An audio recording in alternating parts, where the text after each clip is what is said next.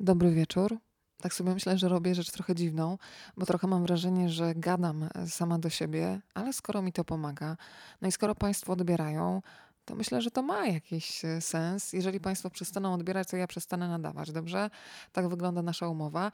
Mm, Ja za chwilę zabieram się za montaż e, kolejnej rozmowy na Rozmawiam, bo lubię, ale chciałam się jeszcze podzielić jednym spostrzeżeniem. Dzisiaj uświadomiłam sobie, że taki życiowy optymizm to jest coś, co trzeba wytrenować dokładnie tak jak mięśnie.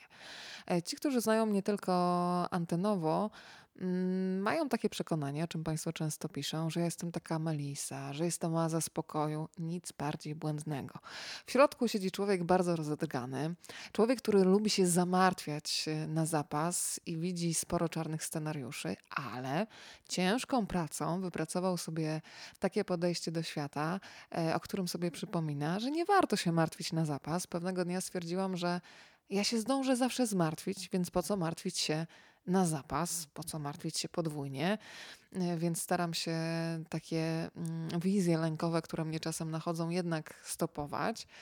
Mm, Pomyślałam sobie też, że jak każdy z nas ma mnóstwo powodów do marudzenia, tylko inna sprawa, że z marudzenia jeszcze nic dobrego człowiekowi ym, nie przyszło mm, do głowy, do zrobienia.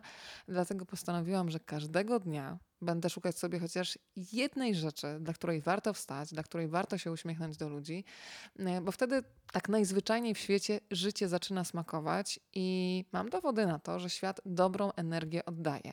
Fakt, że wygenerowanie dobrej energii w momencie, kiedy ma się słabszy dzień, to nie jest prosta słaba, e, sprawa, ale zdecydowanie warto podjąć ten wysiłek. No i dzisiaj na przykład pomyślałam sobie, że podziękuję, uzmysłowię sobie w ogóle takie rzeczy, e, o których zapominam na co dzień, za które warto być wdzięcznym. E, I dzisiaj wstając popatrzyłam na swoje nogi. Oczywiście każdy ma miliony obiekcji co do nich, ale pomyślałam, hej, nieważne jak one wyglądają, co jeszcze można by było z nimi zrobić, najważniejsze jest to, do ilu fantastycznych miejsc mnie zaprowadziły. No i dzisiaj trochę pohasałam faktycznie w zieloności, w parku i od razu jest mi zdecydowanie lepiej. No to jutro spróbuję znaleźć kolejny powód i kolejny i może będziemy robić to wspólnie i będzie jakoś tak łatwiej zaczynać dzień. Rzucam propozycję, jeżeli jest to bzdurna propozycja, to proszę ją od razu storpedować, a jeżeli jest taką propozycją, którą warto rozważyć, to koniecznie dajcie znać. A ja teraz siadam do montażu. Będę montować e, spotkanie z Michałem Rusinkiem. E, Przyznam się Wam, że kiedy po raz pierwszy już jakiś czas temu poznałam Michała Rusinka, to pewnie jak każdy, kto z nim miał rozmawiać po raz pierwszy, miałam z tyłu głowy e, takie myśli, Boże, zaraz się pomylę, zaraz mnie złapie na jakimś błędzie językowym. I im bardziej się starałam, tym bardziej czułam, że im bardziej chcę, tym gorzej wychodzi.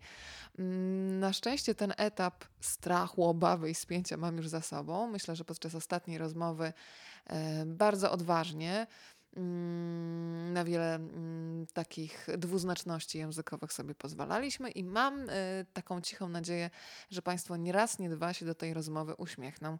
A skoro tak, no to czas się szybko dzielić uśmiechem. Zabieram się za montaż. Życzę pięknego wieczoru i do usłyszenia jutro.